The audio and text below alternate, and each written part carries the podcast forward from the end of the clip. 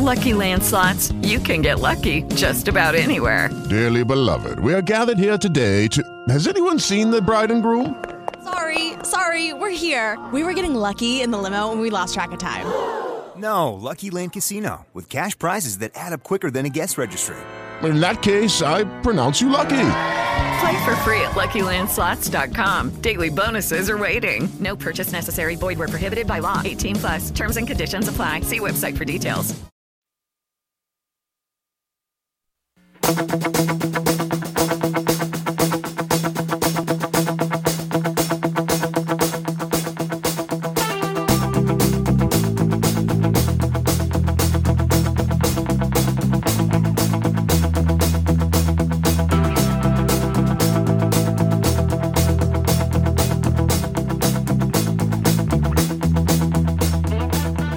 Well, you recognize that tune, and you know it's time for Relics Radio. This is a family-friendly show, so the entire family can join us as we talk metal detecting and relic hunting. You can call into the show at 270-495-0315 or join in the chat and post any comments or questions you might have, and we'll get to as many of them as we can. You're listening to Relics Radio of Southern Kentucky and Middle Tennessee.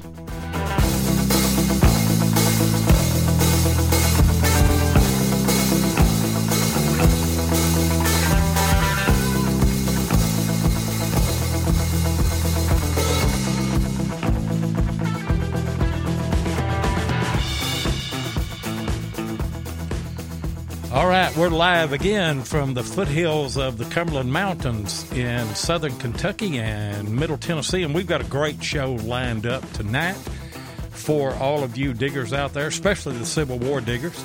Got a very special guest, Sam Waters with CWPPO, and that stands for Civil War Preservation Project of Ohio, and so I know that we're going to have a great show. I am Digging with Seven, your host and co-host. And I'm Tennessee Jeff, co-host. Yeah, so Button Jeff. I see we have Ohio relic hunter in here, Deus Digger. Matt, there's Matt Purdue. Hello, Matt. Paul Forsay, Dennis. I already said Ohio relic hunter, so there's Dave Miller. We got Dave in the house. We got a full house, sure do. And and they keep coming in. Yeah, and I don't know if you guys know it or not, and Sam is in with us. You're there, aren't you, Sam? Yep, I'm here. Oh, good. I tell you what, I've been so anxious about this show right here because Civil War relic hunting is a passion of Tennessee Jeff and myself, and John Hunt Morgan is he's really an idol to me. And, you know, I love the history that is associated with that. And, you know, we've branched out, Jeff, on the show. I was looking at our stats and everything, our geo stats. We're not only – we got listeners in the U.S., in Canada, in Australia, in the United Kingdom, in Malta, in the Netherlands, and in Germany. And I can only imagine some character sitting over in the Netherlands listening to two rednecks with a metal detector and how much that they would laugh. But we've got another – That's right. Go ahead. I couldn't pronounce half of them. I was like, "Where's that at?" And I had to get on the globe just to look, and I couldn't find it on the globe, so I had to go just Google it, and then that helped out. So, but yeah, I mean, we've got a lot of listeners from all over the world. It sounds like so. Yeah, and those people, you know, they because of the difference in time and everything, they wouldn't be live with us, but they're listening undoubtedly, and you notice on the stats that they're listening on the. On the archive videos or podcast and everything. But welcome to... Yeah, we got Jeff Ford in the house. Oh, yeah. Welcome to the show, Sam, to Relics Radio. We appreciate you being on here tonight. And, you know, the obvious question is how did CWPPO get started? What was your thoughts in all of that? Well, as many Ohioans, and this is kind of strange, but a lot of us didn't even know that Civil War happened in Ohio. I actually seen in the newspaper about a sesquicentennial festival of Morgan's Raiders. in there was a marker in Carroll County, and I had to go see it. I couldn't make it to the event, but I had to go see it. And behind that marker was about an acre of land. And I'm thinking, I wonder if there's anything left in this ground. You know, just thinking maybe the battle is there. You kind of picture it in your head. So I emailed the Carroll County Historical Society, and I'm like, well, this is a long shot. They're never going to let me in. But the president of it absolutely, you know, gave me the opportunity to go in and do that. So every weekend for about 2 months, I'm out here checking this acre field by myself. And on the very last day, in the very corner of this field, I found a ring. And the ring looked to be lead. I thought it was a tractor part. I'm like, hey, this looks kind of funny. You know, there's some red in it. It kind of looks like rubies. Wasn't sure. Went and had it checked out, and it was authenticated to be a Civil War era bullet that was trench art, basically, that was made into a ring and embedded with rubies. It even had the scrape marks in it, you know, from how they gouged it out to fit the finger. And I went over to the landowner, which was across the street, and I actually told him what I found. And he said, what are you doing over there? The battle happened in my backyard. You need to be over here. And so I started to talk to him a little bit. He had 500 acres. I'm like, how am I going to do this myself? Oh. And I started to reach out on Facebook and had a lot of people interested to come in and help do this. And they knew everything they found was going to be donated. You know, it was for, you know, history's sake, to try to find out where the bullets were, what the movements were, what was the flow, you know, where was everybody? Because most of the stories up here are just speculation. You know, they have grandma said this, so that gets put into a story. No, my grandma said this, so this gets into a story. And then you have a lot of different stuff. So we kind of go, what we did is we went in, and where we located the stuff, we had a flow map. We, you know, we knew which way they went through. We had it all gridded off, you know, A through D and 1 through 4. And I dropped, you know, strategically, I dropped 10 to 15 you know, groups of people all over the place, and mainly the section of C3 was where the battle basically happened. And I put more people in there because that's where they thought it was. And they actually we were able to tell that the Union were up on, it's like a bowl. It was like a bowl in there. When you walk down into this property, it's like you went back in time. It's so quiet down there. It's just a big bowl in woods. It's all open. But, dropped Union bullets were found around the rim of this bowl. Shot Union bullets were found in the middle. And then we were finding shot Confederate bullets, you know, up around the rim, and then dropped infields and such in the middle. So that kind of told us that they were flanked there. The Confederates went through the middle of the bowl. The Union came up around. And the coolest thing was the hill that met behind the landowner's property, which matched the story. The one of her grandfather that lived there was that they were captured there. But the Union shot bullets followed their trail up the hill. It was just amazing. We found some bullets and stuff there, a couple scabbard tips in the middle. But we were able to just lay everything out, map it, and say exactly what happened there. I mean, that single ring that I found was down across the street at a watering hole. And in the story, that's where Morgan had his horses hid. And there was a 16-year-old slave boy that was down there with him. His name was Sam. But in that vicinity was where that ring was found. So it's just kind of cool that you know that it was Confederate and it was dropped there.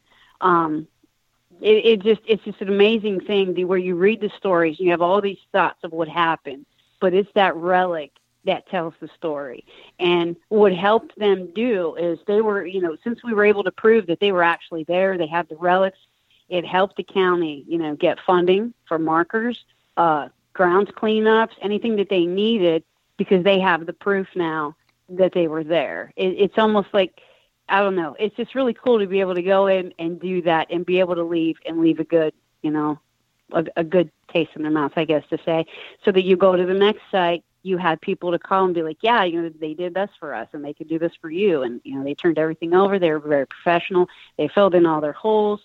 The first dig, there was a lot of questions on, okay, how do I do this? I went from just me to about 160 people showing up. There was a lot of planning, lot of strategic stuff. I had a land coordinator. I was out there almost every weekend meeting with the landowner. So it was about an hour and a half away. So I spent a lot of time there. It was kind of like a self-funding thing. I don't try to get funding from, historical societies, because then you get put off. It puts them in a bind.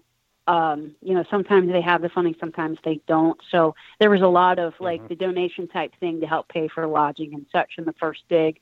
So the second dig, it was a little bit different. It was like, okay, stay where you want. You're buying your own food, just get here and help out. And we had it was a lot less stress on me, I think. But the second dig, 2016, it occurred in Morgan County. It was a beautiful site, beautiful landowners. But our main missions on that site I talked with David Mowry. He's the author of Morgan's Great Raid. He actually says, okay, here's a map. Here's where I think this is, and this is what I'd like you to figure out. So after the first dig, he's giving me all this information that helps me when I go to a site, and I don't know, what really happened there, and it saves the research time. But the main mission that we had was to locate buried Confederate soldier Tommy McGee. He was actually shot across the river, across Muskingum River at Island Run. He was traveling with Duke's men, who was Morgan's side. He was there with Morgan. It was actually his brother-in-law. He was shot at Island across the river. He came across the river, shot on a horse, and he actually died on the McElhaney farm. And the story goes that the Confederates hastily buried him, just covered him with rocks and carved on just a stone his name and his regiment and everything, and then they left because they were being pursued. And then that's where the story gets a little funny, where the landowner reburied him, and then they had to move him because the river was flooding, or they moved him because they put the road in, or there was just a bunch of different stories, that they moved him because they didn't want grave robbers to come in. But what we were able to do was locate him via GPR. We had Frank Lupergolo from New Jersey, the DA guy. He was just wonderful with this thing. He found Tommy McGee before my presentation started on that Friday. It was about 10 to 3. My presentation was at 3, and he comes in. He holds up his phone, and he says, "We found him." And, for a second, everybody disappeared. All I seen was that phone, and I just start crying. I had to leave the room, and my presentation was getting ready to start. And I'm like, "You're just gonna have to wait." I had to gather my thoughts. So we found this soldier that has been lost since he was basically buried. So the story that was correct was that the pipeliners were coming through, and when they came down through, it's a little morbid. They kicked up his body, and they actually reburied him. And the way that he could tell was the burial in the GPR scan matched what they would have done in the 1920s and the 1930s. So that's when the pipeline went through. So that's the story. And all the other ones are just gone. We were able to find out where he was. And so, for those of you, do you have any questions? Well, for those people that don't know, that's ground penetrating radar is what was used. Yeah. And those things are, they're used to, you just scan that over the ground, and you're actually getting a wide berth of returns, and it charts that out, and they are very, very reliable.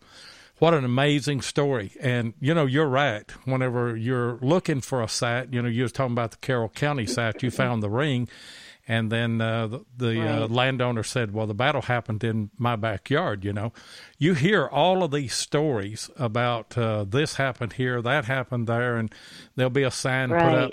And that's kind of the situation I do. I have the privilege of hunting John Hunt Morgan's first battle, the first raid into Kentucky, which was he actually left Knoxville on July the 4th and came into Tompkinsville, Kentucky on July the 9th, and his first battle was against the 9th Pennsylvania Cavalry. Now, he just made a swath up through Kentucky and came back down. and then he did the same thing in the Christmas raid of 1862. But when he came into Ohio was in 1863. It was in July of 1863, and a lot of people may not know that that was a 1,000-mile trip on horseback and on foot. That is a long way to travel back in 1863. Yeah.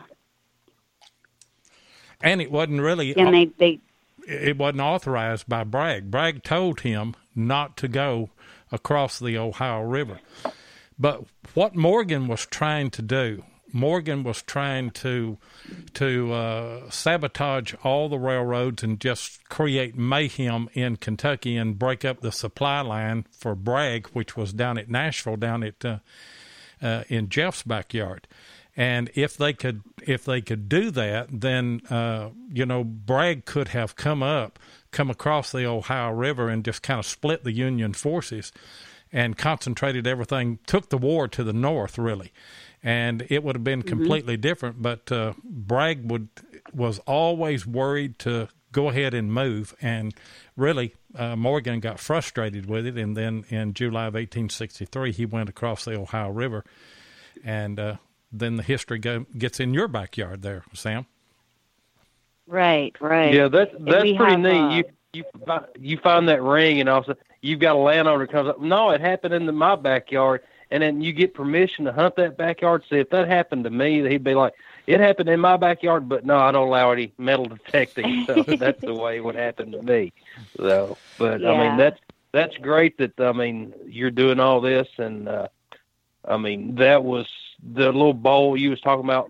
That is awesome that y'all found that. And then you can tell a story. I mean, you said, your grandmother, say one grandmother would say this and the grandfather would say this, and you never could put a true story to it. But now with what you're doing with the CWPPO, you can put a story behind it and then prove that it happened. So, and the relics don't lie.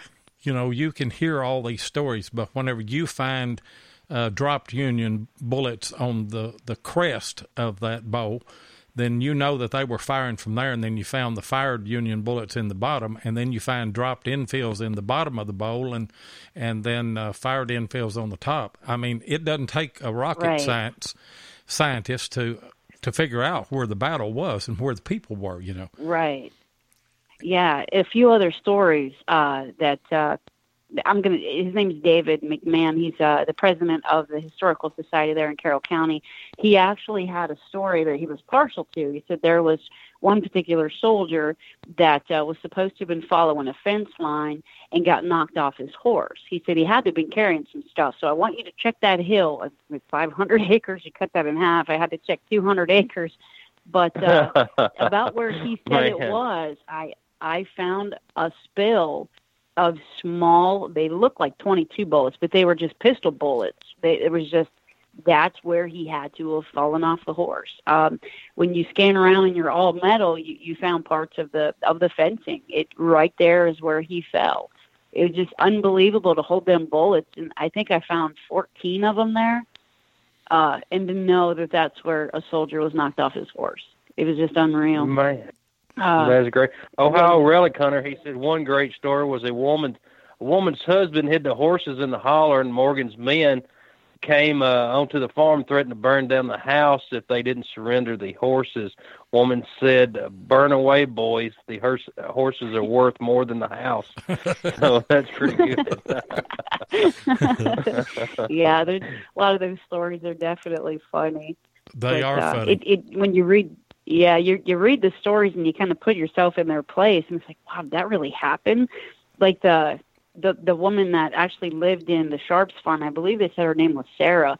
You just imagine she's standing out in the yard, and she's kind of in the road, and there's horses, 3 horses that are just, with Confederate men, I'm just flying by her, and they hear bullets flying. They had bullets go through the house.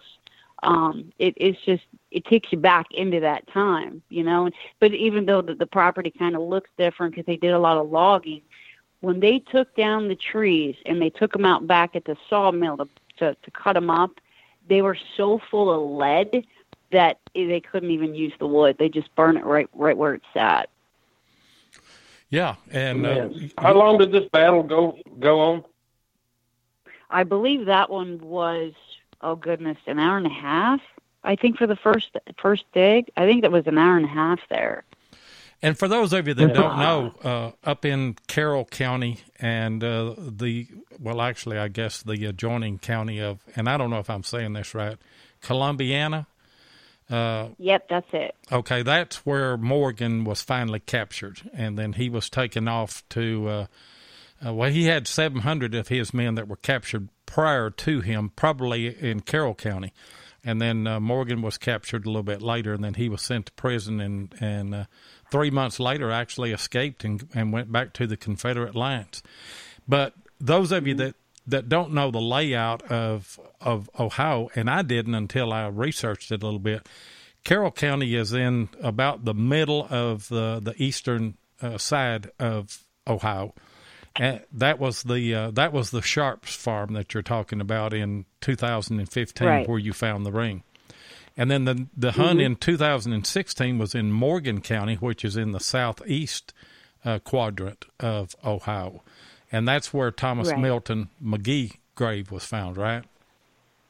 Right. Amazing, I tell you. And then it is amazing. And he found him before your presentation. So, I mean, that was some quick work. And I had to gather my thoughts and gather myself to go back in and try to give a presentation while I was weeping for, I don't know, I just felt so much when he told me that. I'm sure. It was really overwhelming. Now we want to do a rededication ceremony for him, and I'm working with there's a Sons of the Confederacy around Chillicothe area, I believe, was the closest chapter. They want to come in and do a rededication ceremony. I got to get with the Morgan County Historical Society, contact any family that might want to be there. I'm going to try to get that. I don't know. I wanted to do it in May of this year, but it's just taken a little bit longer. What they want to do is there's a neighboring guy. It's on the Morris farm that wanted to donate like an acre of property with a turnaround, and then they want to put a marker in there because it's way too dangerous to walk down to see the grave. It was very treacherous for people just to go up and scan it. I mean, poor Frank was thrown into a big gator and was just, he thought they were going to tip over a couple of times. He just wasn't used to that, but the guy driving was. And the really cool thing about his grave site there was that every year white violets grow on it. Nowhere on the property do those flowers grow, but on his grave. That's amazing, man. That is awesome. Yeah that is amazing. Now I would love to come and see that sometime. Yeah, we're hoping to get that in this year. There is a marker there, right?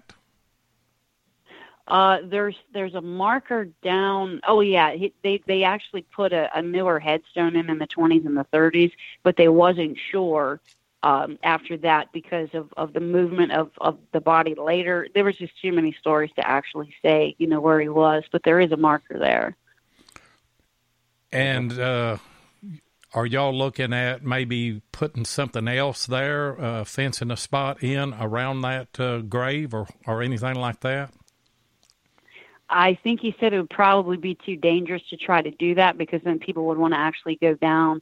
But what they're going to do is just have a pull around at the top of the hill and then have a marker put in up there. Oh, okay. And I've been trying. If anybody can help do some research to find a photo of Thomas Milton McGee, that would be great. I've been looking, since 2016 to try to find one, and I have not found one.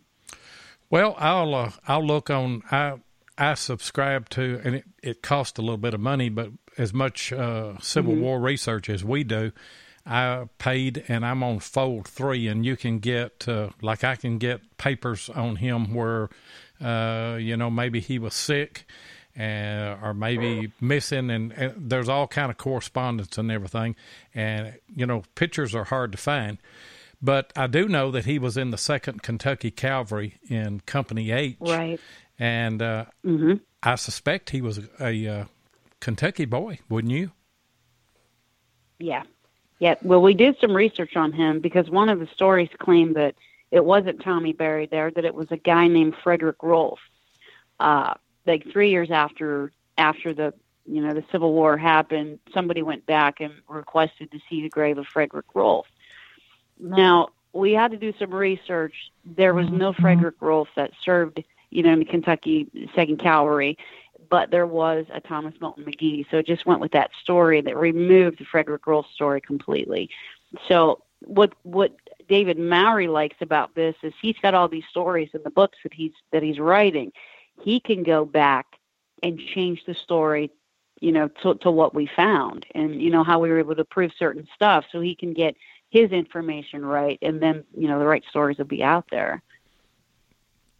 That is great. Yeah, it's great because so much history is, you know, it's based on, you know, old tales that were told. Like you said, you know, this person said this and this person said that, and a lot of times those don't pan out. But whenever you get boots on the ground like you have done, and what an amazing job that y'all are doing. I mean, just the grave part of it.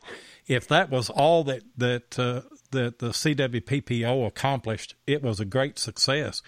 But then in Carroll County, you're on the Sharps Farm there, you're able to diagram out the location of all the troops and everything.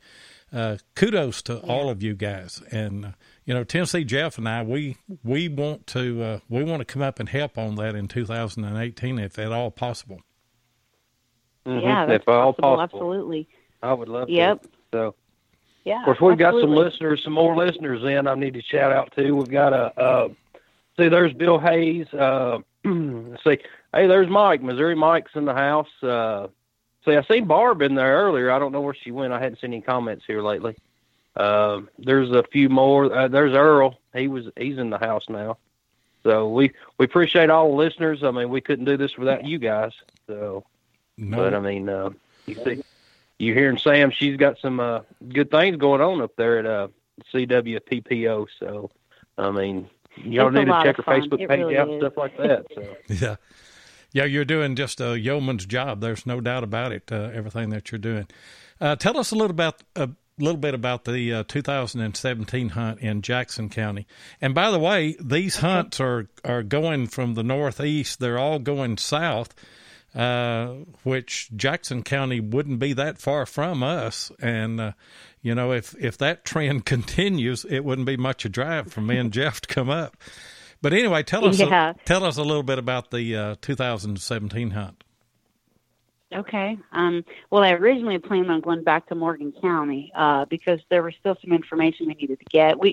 In the story, they said they crossed Muskingum River and then they split, one going left onto a neighboring farm and then one onto the McElhaney farm, what they call the Raiders farm now. We were able to find the smaller shot bullets and a few larger caliber bullets out behind the neighboring farm, which kind of to us says, yeah, they went that way. And in the McElhaney, they said that they went to the tavern. They were there for a little while, and then they were supposed to have went up the hill and then met up where they call Route 10. They were supposed to have met up there. Now, we found a few things around the tavern and behind the tavern, but as soon as you hit the woods, nothing.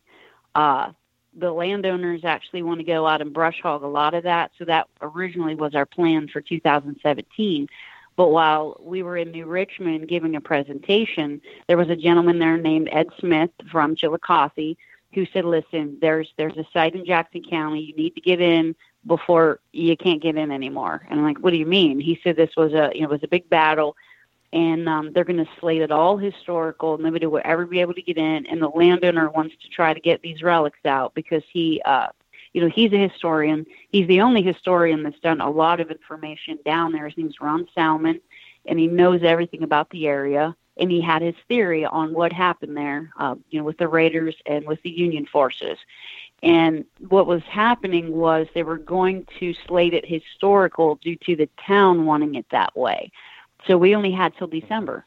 So that's where we ended up having to go. So in this one, they actually was the city of Wellston,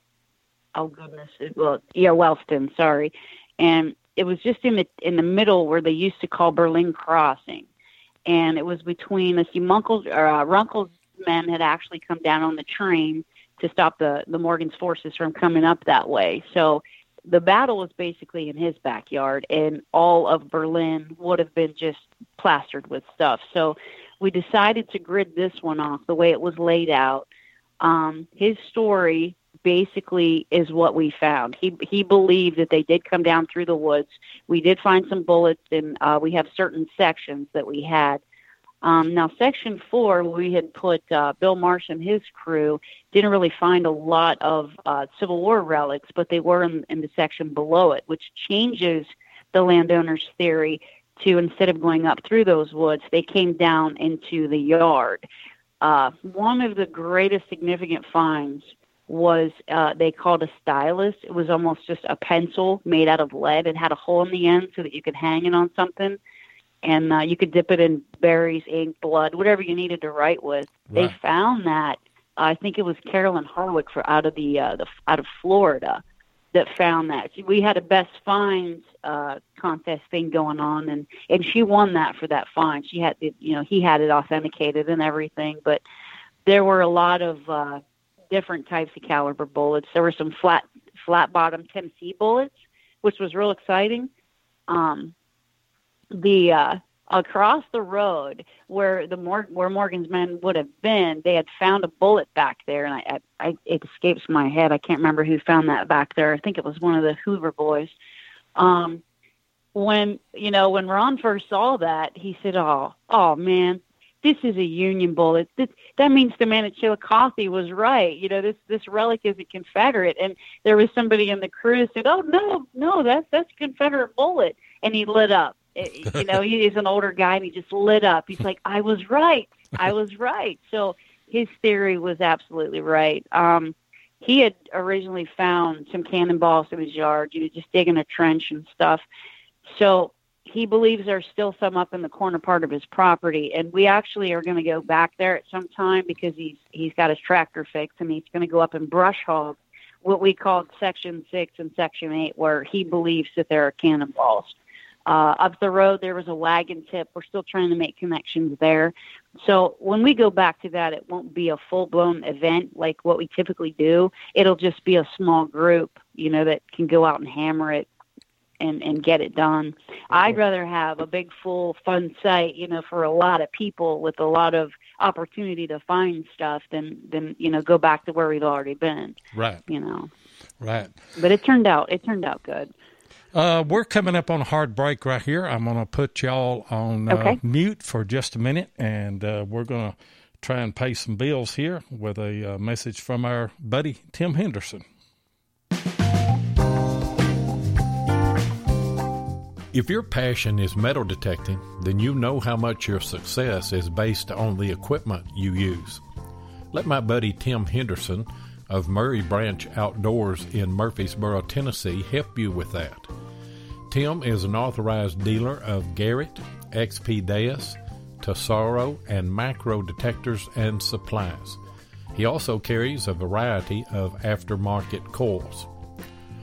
Murray Branch Outdoors is not only competitive in their prices, but the service after the sale is second to none. We've all experienced those situations where we purchase a new detector and then we get out in the field and we have questions about settings or operation of that particular detector. Well, I tell you what, with your purchase from Murray Branch Outdoors, you're also going to get Tim's personal cell phone number. That's right, his own cell phone number, and you're just a quick phone call away from getting answers to those questions. Now try that with some chain store purchase of a detector. Murray Branch Outdoors also deals in used detectors, and he'll give you top dollar for your trade-in whenever you decide to upgrade. So give Tim of Murray Branch Outdoors a call at 615-948-4611 and tell him Relics Radio said hey. Sam, some of the research that I did on Morgan and his Ohio raid was that his men were ill-equipped with firepower. Most of them, all they had was Colt 44s. Some of them were trying to use infills, and, that's a long rifle. That's an infantry rifle. That's not a cavalry-type gun. So finding, the normal Gallaghers and things like that would be cavalry rifles, is probably not something that is going to be too plentiful at those sites. But tell us just a little bit about the type of bullets that you guys are finding in Carroll County, Morgan County, and Jackson County. Well, they kind of range from all over. Like I said, the flat bottom Tennessee bullets, they had, let's see, I'm looking at this photo, 69 caliber, 54, 44, 36, the 32 and 30 calibers. See, on the 2017 dig, the landowner actually told me this afterwards. He called and let me know that everything was authenticated.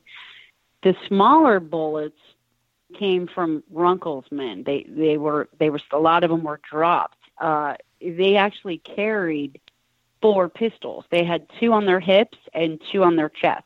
So that explains a lot about why we were finding a lot of these shot small bullets. We were waiting on bigger bullets, but it just makes sense because those were the weapons that they were actually carrying. Yeah, I'd read that about them carrying 4 pistols, and that was a smaller caliber. And for those of you that don't know, that 54 caliber, that's a 54 caliber Tennessee. It's a flat base bullet, isn't it? Yeah. Yeah. And those are rare in our area here. We have, I think I may have found 2 of those. Now, we find a few conical base or cavity base 54 calibers here that are like the regulation 58 calibers. But that flat base 54, I think I found 2 on this site that Morgan was on here. So that's kind of a rare bullet in our area here. Yeah, we had died. It is. I don't know if I've ever found one. Mm-hmm. Go ahead, Sam. I didn't even know that type of bullet existed. Like you said, I'm learning a lot about this kind of stuff and a lot about the bullets. But we had the experts that show up there, and then we had the gentleman that authenticated them was there.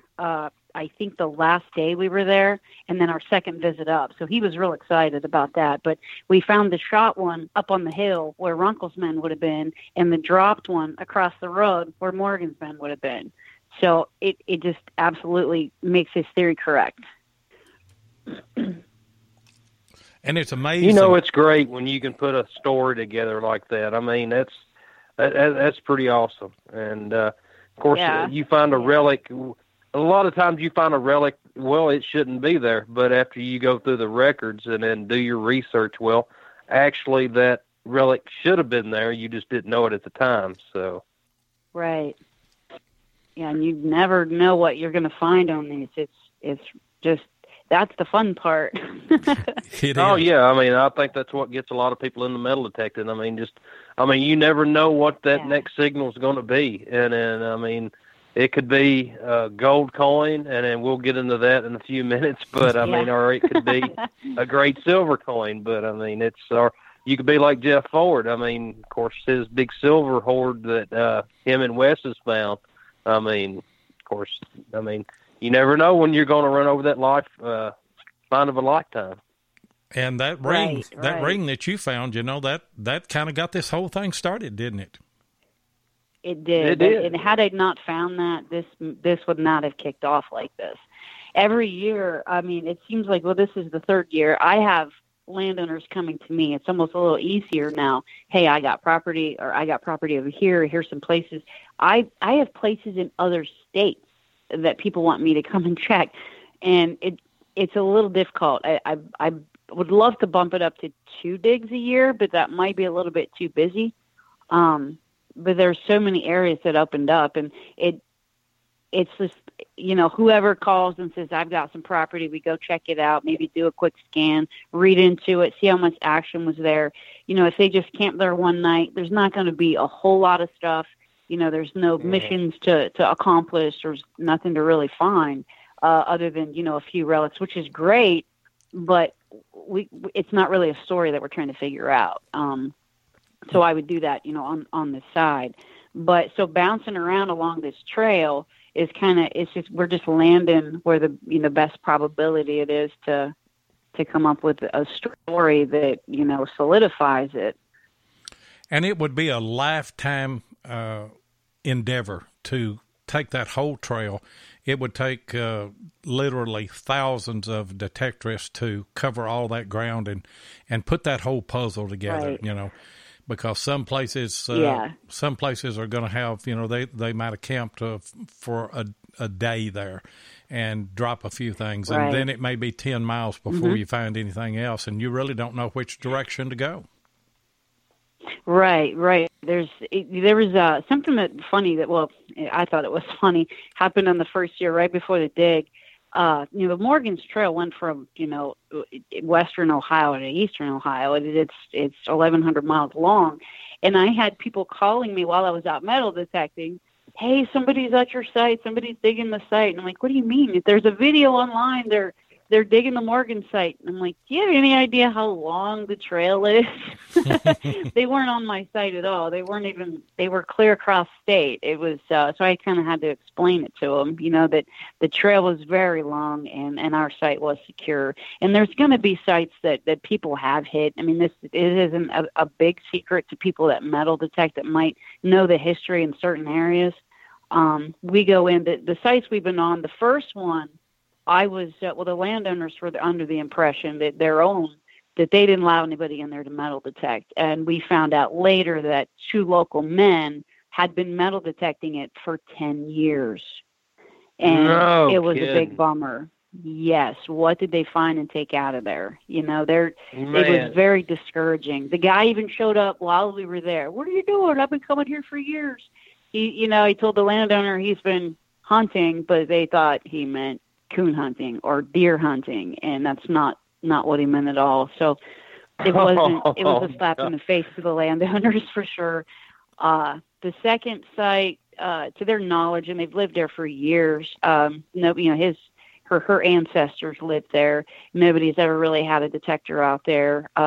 Ron's site, just last year in Jackson County, he detects as well as his son, and they detected the yard, and they made that us well aware of that. But up in the woods, he's an older guy, so he didn't really get up there too much. But we like to ask, you know, has anybody ever been there? What have you found? It's just nice to know what we're up against. Then we've got a question from Dump Site Digger. He was asking, do you need a pulse machine in the soil in Ohio for the CWPPO sites? You know, I think they talked about that to try to find some of those deeper cannonballs. I don't know too much about the pulse machines, but they had a couple there. We had put, Bliss Tool guys in section 1, which was right at the landowner, so they've already found 3 cannonballs. And then they had, what were they called? They were Garrett. ATX. Okay, yeah, ATX, yeah. So we had that there too. Always useful. Yeah, that's me and Jeff hunt with GPXs, and if we come, we would certainly bring them. But we've got a caller come in. Okay. Who we got on the line? Okay. Hey, Seven, this is David Stigger. Hey, Jeff. Hey, Sam. I hope y'all doing good tonight. Hey, doing great. I got a quick question. I know that the part of you're talking about in Ohio is kind of close to West Virginia, and West Virginia separated, you know, right after the start of the Civil War from Virginia. But was there any Confederate sympathizers in that area that wanted to stay with the Confederacy or stay with, you know, in that area that you're aware of? Or was it they were all for the Union? Or I'll put that to you. Well, there were a lot of people that helped the Confederates because they were just feared for their lives. There were a lot of people that housed them so that they wouldn't burn them down or rob them. They fed them, but a lot of people hid. A lot of people hid their stuff. And in the stories, like in you know the Lisbon area of Columbia County, a lot of people hid their stuff in the woods, and only half the people remembered where they buried it. So there could be, there's just a lot of different takes in front, from the stories, but they helped them when they were there, just to get them through quickly. And I don't think so there's no telling what all is up in there then. There's no telling what's hiding around in that area. Well, the leader of the Copperheads actually had a house in Lisbon. He actually was working with and for the Confederates, and he was caught, and they dressed him in civilian clothes, I believe, or Union, so that nobody would know that he was working with the Confederates, or they'd have shot him. So he did have some contacts around here. Well, that's very interesting. Well, thank you so much for taking my call. I just wanted to ask a question, and I'll let you guys get back to it. Thank you so much. Okay. Yeah, thanks for calling in. Thank you. Hey, thanks. Okay, bye-bye. Sam, you might get Evan to call in. That's your fiancé, and he's your sidekick in all this and helps you out. Yeah, he helped a lot in the last dig. He's calling in now. Oh, okay. Yep. Have we got you on? So okay. Have we got you on, Evan? Yeah. Hey guys, how's it going? Hey, it's going great. How's it going, Evan? Y'all got a great deal going on up there. I tell you what, kudos to all of you. You really do. Yeah. I was telling Sam earlier that my wife had went twice with me relic hunting, and then of course she was miserable the two times she went, and then even after finding Civil War bullets. So, but I mean, of course, y'all are engaged now, and then congratulations on that. And Thank you. It must be nice to have somebody you can go relic hunting with like that. So. Yeah, it's a pretty unique situation.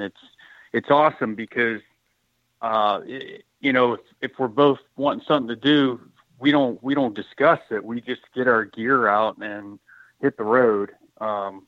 We've both been doing this since we were kids, and we're very passionate about it, and that's what we're doing in our spare time. Well, you don't live in Ohio; you live in heaven. yeah.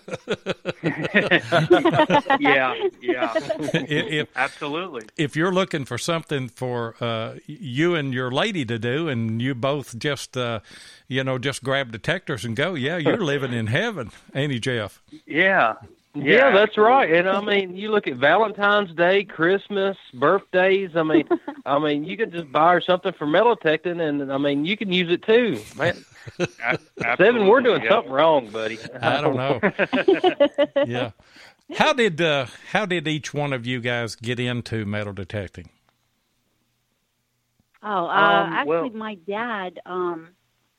Started me on the metal detecting when I was 12. I wasn't allowed to run the machine at that time. I had to dig all the holes. So I'm a pro at digging a plug. That's good. And then, I kind of got away from it a little bit, but then I got back into it, and it took off from there. I mean, I was hitting sites that nobody's ever been at, just recovering things that I didn't even know what this stuff was. I found a 3-cent piece in a field that I've been detecting, and I'm calling my dad going, what did I find? Since I was 12. How about you, Evan? How'd you get started in it? When I was, I think 12 or 13, my great-grandparents or my great-grandmother had a 100-acre farm in Delaware County. And, her husband had passed, but years back, as the story went, he lost a big gold wedding ring with some diamonds in it. And they said maybe when he was feeding the chickens, like it slipped off. So my dad, kind of started off like a joke, well, we'll just get Evan a metal detector and send him out and see if he can find it. And, they got me one, and I kind of took to it. I looked for that ring clear up through high school. I never did find it, but I found, all sorts of other things.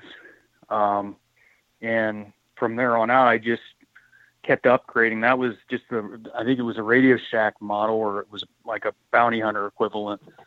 And then just slowly upgraded as I could afford to, but it's just something I've always enjoyed. And obviously, so we always ask this on the everybody that's on the podcast. Do y'all have a favorite find? Or best find? Okay. I know yours, Sam. I have two. Well, it's kind of a toss-up with that ring that kicked off this whole Civil War hunt, but I found a U.S. belt buckle. So my favorite relic was that, and that was actually around Jewett, Ohio, in Harrison County. Now, I know that there was some Civil War action there. I still have to get with the Historical Society to find out what all happened, but they did travel through there at one point, and I found one in a yard, and I wanted to do history on the house, and I never got around to it because I never met with the guy yet. But non-relic would be the 1839 gold coin. Imagine that. If y'all haven't seen that video of that, I mean, you need to go to her YouTube channel and look at that video. I mean, of course, it's a great coin. I mean, and you can tell how she loves the coin. I mean, of course, anybody would love that coin. So, you know, what about your? It had a. Or, go ahead. Oh, no, go ahead. Cool. You can go ahead, Sam. Yeah, go ahead, Sam. Okay. Well, I'll tell you the story because it's too funny not to. When I first dug that plug, I don't even remember where everybody was. I mean, Justin Soley was right behind me digging something, and Brandon Stewart was around the front, and I think Bill Marsh was around the left side of me. I don't even really remember. But I dug the plug, and at first it looked like a Canadian dollar, like the gold-colored type of Canadian dollar. And I just stood up, and I opened my hand, and the dirt just fell off of her face. And as soon as that happened, I went back on my knees. And I looked around, and I couldn't even really talk, and I'm going, Justin! And I'm holding it in my hand, and I'm crying, and he's like, oh my gosh, did you hurt yourself? I'm like, no, get the camera. So, and then after that, I don't really remember a whole lot. I had to watch the video to even remember, but they did have to help me up and get me to my truck. So yeah, greatest thing ever as far as non-relic. I'm not much of a coin hunter, but that was awesome. That's a good story, and I mean, I would have been the same way if I'd found one. So, but what about you, Evan? What is yours? Well, I'd say my all-time favorite non-relic find would have to be Sam's. There you go. That, you're no, a hard man. That ain't gonna work. That ain't gonna work. We ain't gonna let that. We ain't gonna let that go. So, you know, I think you know, if I'm excited about anything new I find that I haven't found prior, but I think the greatest feeling I ever found after finding something was my grandfather lost a wedding band, and I was probably in my 20s. And he lost it out in the yard, and I was able to find it for him. That, to me, was something I'll always remember. But I'm more, you know, I'm always looking for something I haven't found. So, like right now, I think my favorite find was last year I got my first great bus large set. It was a 1803. So that's my favorite recent find, I think. But you know, it's always changing. It's a thrill to hunt for me. Yeah. What's on your bucket list, David? That's at the top of it. The 20 cent piece, that's going to be like way up there. Got to get a gold coin, you know, so that way me and Sam both have one of those. Those are up at the top. Yeah, it's kind of hard to be in a relationship, isn't it, whenever she's bested you on the gold coin. You got to kind of draw even there. You know, we go out, and sometimes she slays it, and I walk out with nothing, and sometimes vice versa. But we always enjoy getting out, regardless of whether we find anything or not. So it works out just fine. Yeah, that's the way with me and Jeff. We hunted Tuesday, and at the first of the hunt, I found really quite a bit more than he did, and he wrapped up the day with the find of the day. So, you know, it goes that way. Yep. I'm going to ask both of you a loaded question, though. I don't mean to put a monkey wrench in your relationship, but who is the better detective? I'm going to say Sam. Yeah, definitely Sam. That's because of the gold coin, right? Yeah. I tell you what, I hadn't talked to Evan but just a few minutes, but I can tell you are a very smart man. Oh, he is. I'm sitting here thinking it, man. He's popping them good answers off right and left. Oh. I mean, that's pretty good. I think we're both very experienced, and we make a great team.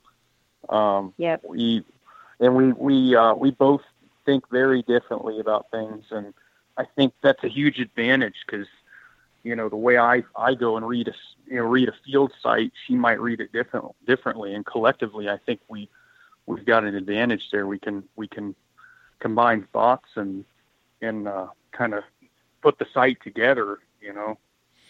Can you elaborate on that? I mean, how do you approach a site differently than her, or how does she approach one that's different than you? Well, like the area I primarily hunted in was in northern Delaware County, north of Columbus, and it's basically plains. It's corn and bean fields, very, you know, not a whole lot of rolling hills or mountains.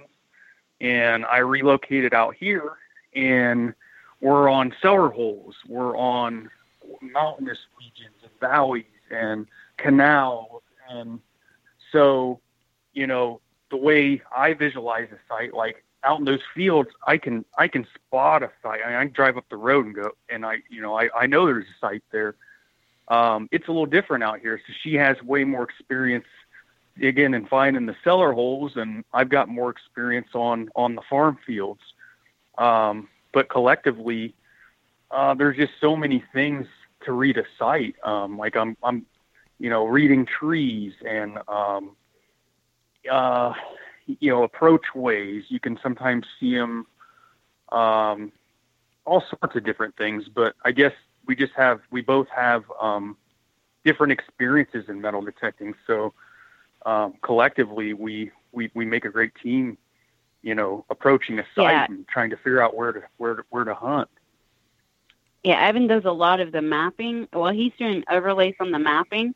I'm looking up historical book information on that township or on that county, and I'm finding places within the story of what happened, and he could find that area on the map. And we have found a couple groves that way, picnic areas. I found an old park that I didn't even know where it was. We did some research together in different ways, and we were able to find the park. And we're pretty close to permission now, but we kind of just have our own research ways that kind of amps up how we're doing this together. So it's really cool. Mm-hmm. And I don't know, Evan, if you are aware, there is a program. It was actually made for skiers, and me and Jeff have just started using it. And Heath Jones with History Seekers podcast, they did a podcast on it, and he did a video. But it's called Mapreka. And Jeff, if you could put, I've heard of it. If you put that in the chat there, somebody put a link or something in there. It is the greatest program. I used to try an overlay, and overlay is extremely difficult. But if you get enough reference points on where streams cross and or fork out and, and the old roads and things, this program will lead you right to the sites. It's the most amazing program that I've ever seen. And then you can, it's a great site. Me and Jeff have used it 2 or 3 times, and we've walked right to the sites. Ohio Relic Hunter put it in. It's a map. Okay, I was trying to get to it, and I wasn't fast enough. So thank you, Ohio Relic Hunter. What kind of detectors are you guys using? I know, Sam, that you just got an Equinox. Tell us a little bit about it. Yeah, the whole time that I've been detecting, since I was 12 to now, I've only used White's detectors because my dad always used them, and I know them. This year I wanted to try something different because my MXT is really heavy. It's just, I can't go out for 12 hours. I like to dig from morning till night, so it's really been wearing on me. So I was just kind of waiting for something to just, you know, grab me. I started to see these videos on this Equinox that Brandon Neese was putting out, and recovery speed videos and depth videos, and I got intrigued by that. The more I watched it and the more I learned about it, I wanted one. And I'm using it now. I've probably been out maybe 4 times with it. It is a learning curve because I'm not used to 5 tones. I know you can go in and program it, but I've just been running it in factory settings, and keeping my iron as low as possible so I'm not listening to it that much, and I adjust my sensitivity to whatever site we're at. And this thing has been hitting on stuff that my machine has missed. And they're small stuff like little buttons, you know, little pieces of brass, chunks of stuff that, you know, chunks of brass. It's kind of like nothing when you dig them up and just throw them away. But those small pieces, you know, could be a button. It could mm-hmm. be part of a coin. You don't know. But this machine is good. We did a simple depth test. We made a garden test, and we tested a bunch of machines. I think we had like 7 of them. Yeah, I've seen that. And mm-hmm. we did the Equinox, and then they did the 30-30 test. The 30-30 kind of matched with with the Equinox in depth. It didn't really pick up that real very well until he did some adjustments, but it didn't hit gold. The Equinox did. I buried a gold chain, and the CTX didn't pick it up. But the Equinox nailed it. I think just a park setting, too, and the Equinox has a gold program, but it slammed on just their run-of-the-mill preset program. And I know you guys have seen that video of the guy that was on the beach that put the gold chain. It wasn't connected. It was just lengthwise. And most people don't know that a detector on a gold chain is trying to pick up each individual link. That's why they're so hard to find. And I was amazed by that. I didn't know that until you just said that. It was able to find a silver quarter under a nail. And I know a lot of them can, if the nail is aimed a certain way, you can swing it and hear it, but not the other way. But the Equinox picked it up both ways. It separated it like nothing. It's fast. The CTX didn't pick it up. The unbelievable. I figured it's running so fast. If you're swinging over a silver coin with a nail down the center of it, it's hitting on either side of the coin. I mean, it's fast. It's lightning fast. And then I think being able to run a multi-frequency from, I think it's 5 kilohertz clear up to 40. All at the same time, I think that's why she's pulling all these very, very small items as well as big stuff without having to change frequencies. It's pretty slick. That is, man. You know, that's doing a lot of stuff just in a little bit of time. I mean, you're going from them frequencies like that. And, I mean, it's working hard. And, I mean, it's amazing the technology that is coming out these days. And then, I mean, of course, Seven and I, we run the AT Pro and love the AT Pro. And then, I mean, we know the machine. That is it. I mean, I can read the ground. I can tell a site. And then, I mean, with the Equinox coming out and a few other detectors, and we thought about maybe trying the Deus or something like that. And then, but, I mean, we need to maybe just, widen our detector arsenal or something. They're great. They're great machines. I think I would say at the CWPPO hunt, I'd say there was probably more AT Pros than any other machine. They're great machines. What's your go-to machine, Evan? What are you using most of the time? Most of the time, I'm probably using my Deus majority of the time right now. I've also got a Bliss Tool V6 that I'll run too. I've got a couple other machines, but those are the two I keep in the car. I like the Bliss Tool in parks because I've kind of figured out a way to go into an old park and pull stuff. Basically, just search for really deep things, and kind of ignore everything else, and it kind of just. For some reason, it gets through all the litter, the modern debris, and I can still, I can tell when I've got a low coin. And then in quiet field sites, I like to run it too. Yeah. The Bliss Tool. See, I looked at one of them at one time, and does it have a big swing curve? I mean, like learning curve? Absolutely. I think of all the machines I've ever owned, it's been the most challenging. There's so many dials on it that if you forget something or you bump something, then it'll still run, but it's not going to run, optimum. So there are some sites I won't run it. Like I won't run it out in the woods because the dials get snagged, the knobs get snagged, it gets bumped. There's really no protection for it. Okay. It wasn't horrible to learn, but it's the one that I think, like, over the Deus to Deus, I can turn on. I'm very confident with it. The Bliss Tool, I have to be not rushed. Like, I won't do it on a door knock permission or something like that because, it takes me a lot of time to make sure I've got it ground balanced, it's running stable, and I'm pushing it. I'm pushing the machine to where I'm comfortable where it's run. And it just definitely not a beginner machine.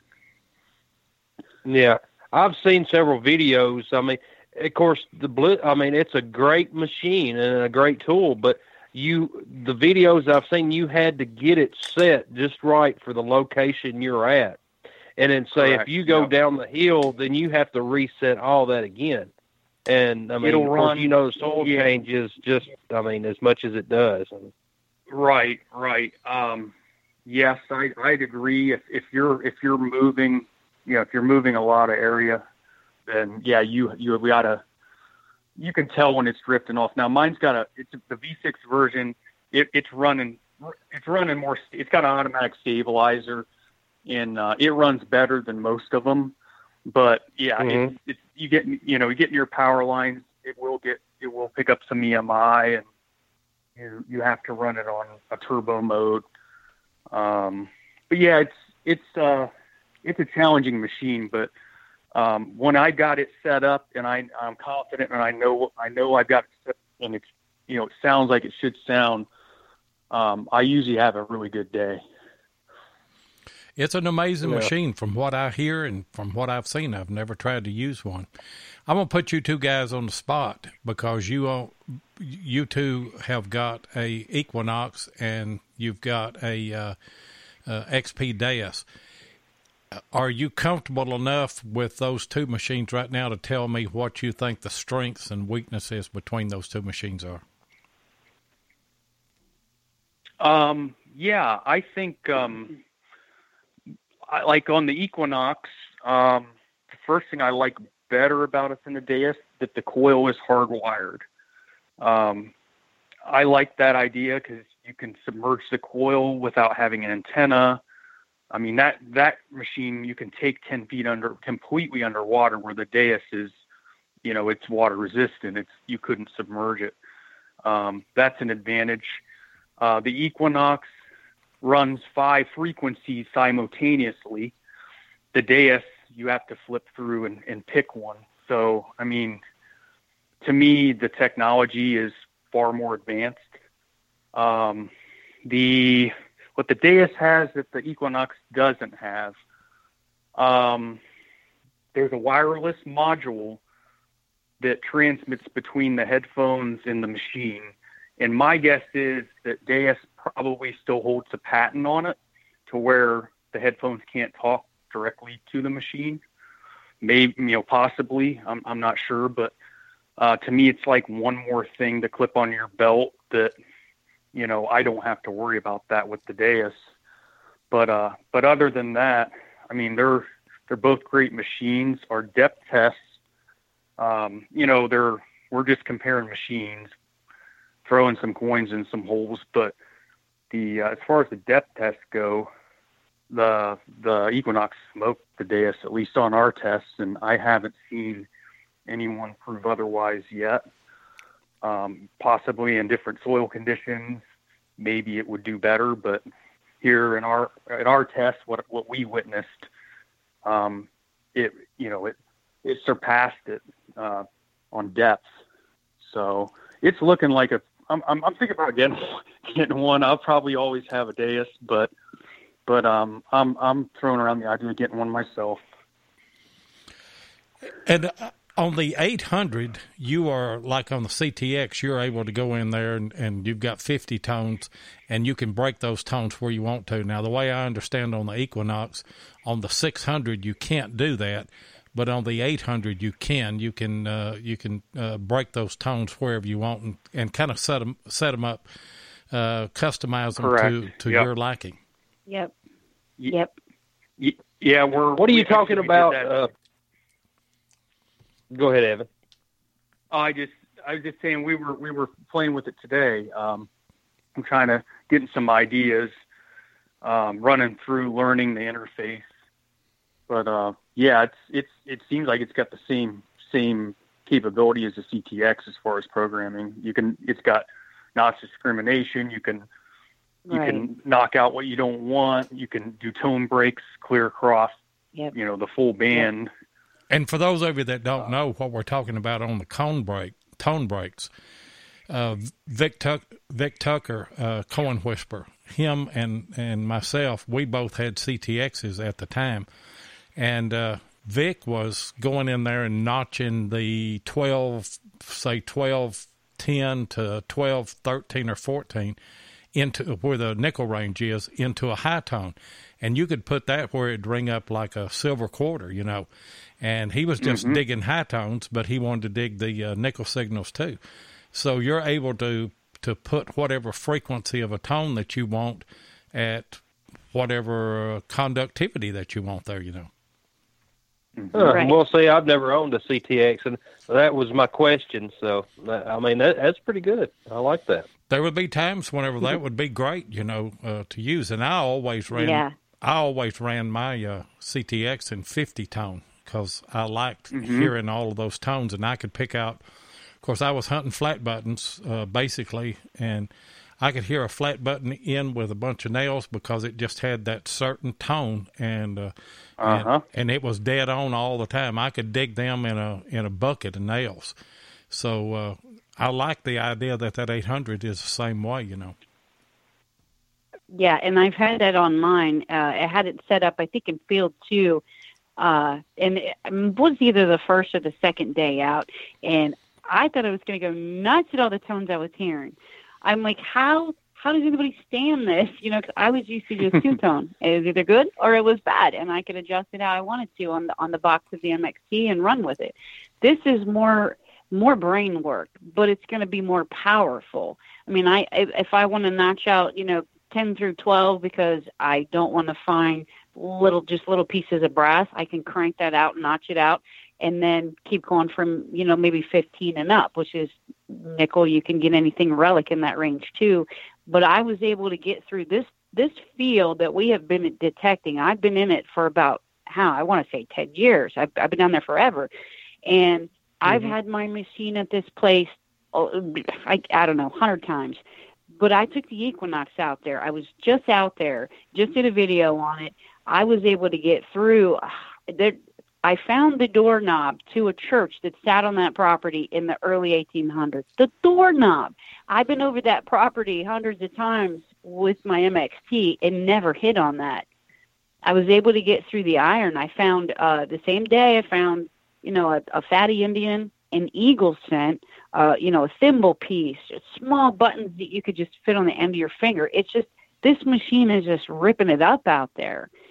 I'm very, very pleased with this machine so far. And once I'm able to get it programmed to my liking, it's going to be a relic killer. Well, what really surprises me is what Evan said, that compared to the dais, you know, it's just got a lot more depth. Yeah. That's what we were seeing. Yeah. It seemed like it was holding its own. I mean, it was right head to head with the CTX and proved an advantage on gold.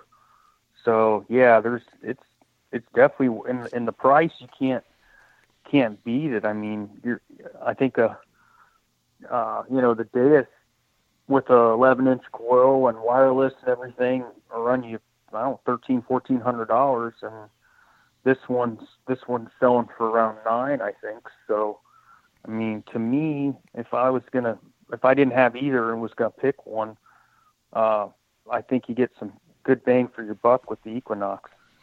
And from what I understand, they're going to put a 6-inch coil out in the spring to go with that, and then a larger coil in maybe July, I think Debbie said.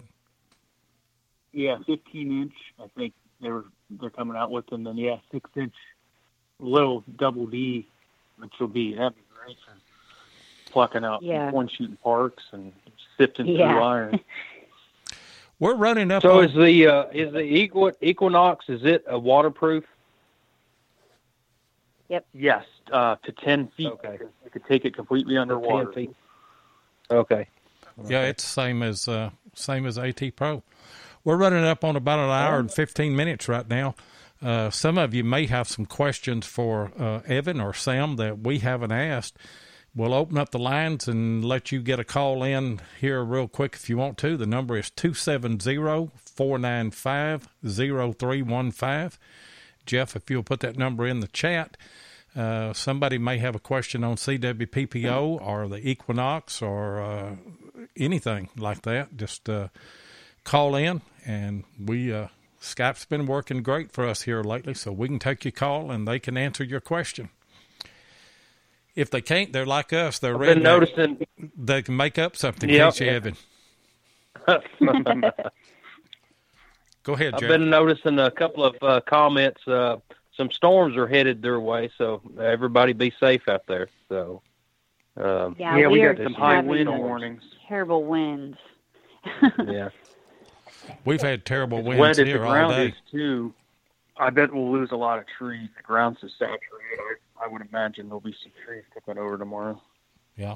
Well, see, actually, yesterday where it rained so much here, there was a big tree fell across from the house. So I got more firewood. So, hey, that's a good thing as long as it missed the house. Yeah. Yeah, it missed the house. So what are y'all? What are your? What's the long range plan for you guys other than marriage? Metal detecting wise, I mean, your long range plans. Long range, I don't know. I do know that we don't plan on hanging up anytime soon. It's kind of our thing. It's kind of weird because I've tried lots of other things. Like I golfed for a while and, you watch sports, whatever, but nothing really ever stuck with me. But it just, this doesn't get old. Like, I mean, it's like almost like it's an addiction. It's like the thrill to hunt. I think we'll be doing this till we're old and gray. Just Ohio alone, the amount of history that's here. I mean, we never run out of sites. I mean, it's not possible. It's there's so much out there if you're got your eyes open and you're looking for it. The other day we were doing some mapping and spotted a town. I mean, this town was taken out, I don't know, years and years back when they took the canal out, out in the middle of the woods. And we map it, and it's like there's a whole town, gridded houses, everything. There's nothing there. There's one farmhouse. That's all that's left. So we stopped out there earlier this week, and he said, "Have at it." So that site alone will be on for a couple years probably. But we always got places to hunt, and we're always lining up new sites. And you guys have got a Deus Digger. Deus Digger put in a question here. It says, best find other than Civil War artifacts, Sam and Evan. We discussed this earlier, Deus Digger. It was Sam's was the gold coin, and Evan, he put Sam. So he said Sam was his favorite find. So. Well, you got any more questions for him, Jeff? No. Well, on average, how many people are at the CWPPO hunts? Oh. Well, the first dig, it was a combination of the people that were coming to dig as well as other people that were interested in what we were doing. It was about 160. The 2016 dig, I believe, was about between 120 and 130. And then just last year, I think we were around 145, 150. So, you know, local townspeople come in and talk. They like to listen. So we have big groups all the time. It's always fun. You know, you get people, you get the word out about what you're doing.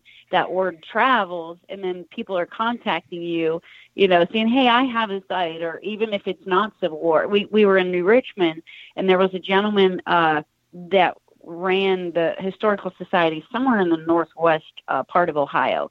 And he said, here, I'm the Historical Society president of this town. I'd love to have your crew in. And, you know, I still have yet to email him because we've been really busy with the project and other things that we were doing with the project as well.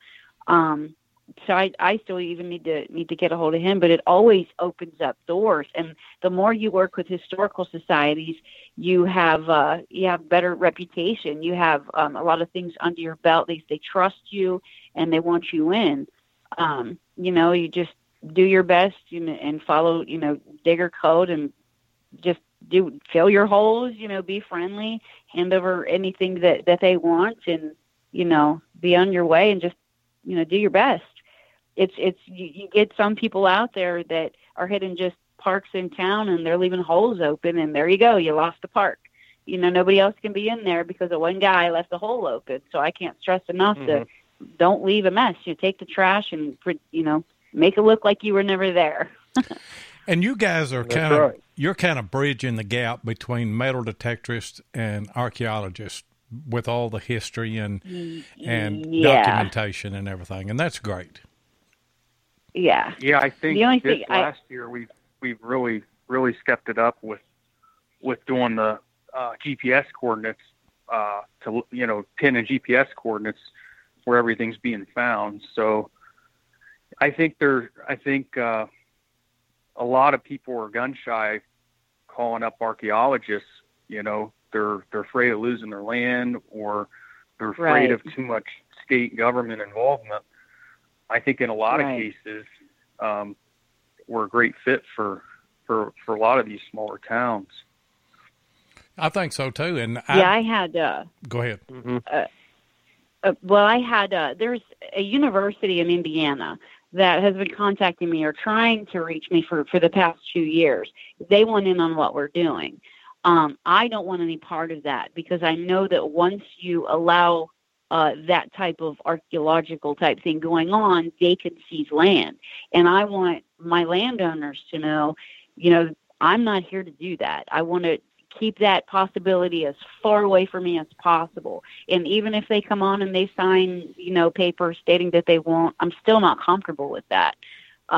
We're good. We're the best of what we're doing. We're not going to go in and just dig a 4 foot by 2 foot deep and do a square. We're scanning this whole ground. You know, we have the equipment that can do that. And I think maybe they're running out of things for their college students to do. I'm not quite sure, but we're the best at what we do. And I know, I'm not saying that they can't do that too, but without our technology, you're only going to find something that's in a square.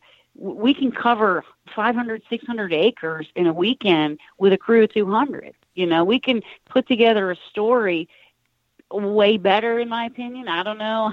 People can you know, say what they want. I think that we have an advantage there. I don't include the archaeological side of it, because what we're doing is not what they're doing. It's not, but... You know, that's exactly right. I've had a couple of landowners here that I've asked permission, and first thing they asked me, you're not an archaeologist, are you? I mean, you're not going to try to take my land and all this. And then I was like, no, I said, I'm just a redneck with a metal detector. And then I said, I just like to find history. And he's like, well, yeah, that's fine, go ahead. And then so... Yeah. that's one of the biggest things I let them know right off the bat while I'm doing presentations or meeting with landowners. They also know that anything we find goes to them. You know, they can keep whatever we find. We just want to take photos and put the story together. Now, so far, for 3 consecutive years, all of them have donated everything that we had found to the museums, and that has been great. Now, the GPS coordinating is really well. It's great because we had a gentleman come in from GIS. He flew in here, I think in Nevada, but he ran the program. He's a metal detectorist. His name is Ryan Kammerer. He came over. He set up the program. I had leads in all of these sections that were just recording things, photos, GPS. We were on a hill with 3 cell towers, so it was perfect. But down in a valley, like the first dig, we couldn't have done it there. There's no cell service. We actually had to go the paper route way. Here's a map, right on the map where you think you are. As long as we're within 10 to 12 feet of where you are, you're golden. You know, it's basically still going to give us a flow of the area. It'll tell the story. Right. And the camp here that I hunt, me and Jeff, in Tompkinsville, Kentucky, which was John Hunt Morgan's first battle, I GPS marked everything there. And once you get all of that done, I've probably pulled 600 relics off that camp. But once you get that done, then you're able to go back and see a story there. You're actually able to see the battle line between Confederate and Union. Plus, you're saving that for posterity. You know, I mean, hundreds of years from now, people will be able to take my data and you know, they know exactly where everything was and what it was, because I put them all in Google Earth, and then I do a spreadsheet on it, what I found, and, you know, it's got the GPS coordinates. And it's a lot of work, but I think it's well worth it. It is. Absolutely. Yeah, it's a lot of work, but it makes you feel so good to do it. I'm still putting the results of the 2017 dig together. We had 9 sections, and I have a large map, and I think I only have up to maybe section 5 done. I mean, there are a lot of entries. I have to go in and see what particular item was found, where it was pinned at, and who found it, add a photo, and record what it was. Now, I'm just in 5. I still want to get this done before I start planning the next dig, but it's such a lot of work. It really is. I know it is. And if I didn't do mine almost on a daily basis at the end of the hunt, just go back in and log all that stuff in, I can only imagine how many hours that I've got into just one site, you know, which is probably, what would you say, Jeff, less than 10 acres? Oh, wow. I mean, we had 300 plus the town. We got the town there, too. We were detecting. Yeah. It was a lot. You guys got another question here from Das Digger. Where would you where would Sam and Evan love to detect that is on their bucket list? Oh, goodness. I actually have an area around Gettysburg. There's a friend of mine's sister owns, I think, a couple hundred acres, and it's absolutely the battlefield. It's her property. And that's my bucket list, and that's where we're going to go one day. Okay. I'm ready to go whenever. I'd have to see the White House lawn. I think that'd be a really awesome place to hunt. There you go. I think you'd be Evan, I've never met you, but I like you. He's got all the right answers, doesn't he? Well, I tell you what. Sure does. I tell you what, guys, y'all are doing a great work, and you know, just no doubt about it, everything that you're doing it right, because people, like you said, are getting in contact with you and you know, asking for you to come there instead of you trying to get permission. So that's a testament to the way that you're running CWPPO. And like I said, Jeff and I are really looking forward to meeting both of you face to face, looking forward to helping you with this project in the future. And we just wish you all the best of luck. Well, thank you. I appreciate it. We'll be glad to get you guys up here. Yeah, all the best diggers. we'll have them here. Just watch for updates on cwppo.org. You can check out the website, too, at Sam Waters, bio.jimdo.com. And then you can follow CWPPO on Facebook and Backyard Diggers. Okay. That's all the information there. And you guys have been great guests. Any parting words there, Jeff? No, just you've been a real great guest, and I hope to meet you face-to-face one day, and I can't wait. So, but well, thank you again, guys. Yeah, well, thank you. Thanks for having us. You both were great, and we look forward to seeing Evan get his gold coin, and Sam put up more of those Knox videos. I'm trying to make that decision, and I'm kind of going to base it on some of your videos that you're putting them up. So just keep swinging that thing and keep putting up the video so that we can stay abreast of what you're doing. And I will. Okay, y'all have a good night, and we're going to close the show. Guys. We're going to close the show out. Before we do, if you like Metal Detecting Podcast, I want to remind you that you can listen to Beyond Sight and Sound on Spreaker, American Digger Relic Roundup on Spreaker, and the History Seekers. They're on Tuesday night, and All Metal Mode and Hardcore Metal Detecting, and, of course, Relics Radio here every Thursday night at 6 o'clock Central Time, at 7 o'clock Eastern Time, and we certainly do appreciate all you guys in the chat tonight. And appreciate all of our international listeners that listen on the archives. So until next week, we bid you adieu from Relics Radio.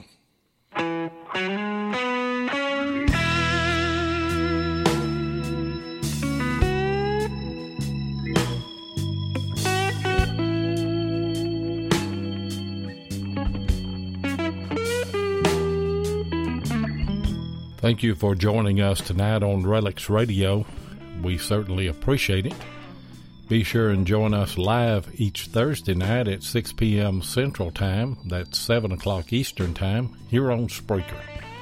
Or you can catch the archive show at Relics Radio on Spreaker, iTunes, or iHeartRadio. Please take a minute and hit the like button, and be sure and follow us so that you'll get notifications of all of our upcoming broadcasts. You can also find us on YouTube at Digging with Seven or Tennessee Jeff. Or you can check out our Facebook page, Relics Radio. If you'd like to get in touch with us, then send an email to diggingwith7@gmail.com. We'd love to hear from you. We hope that you'll join us next Thursday night, and until then, get out there and dig some history.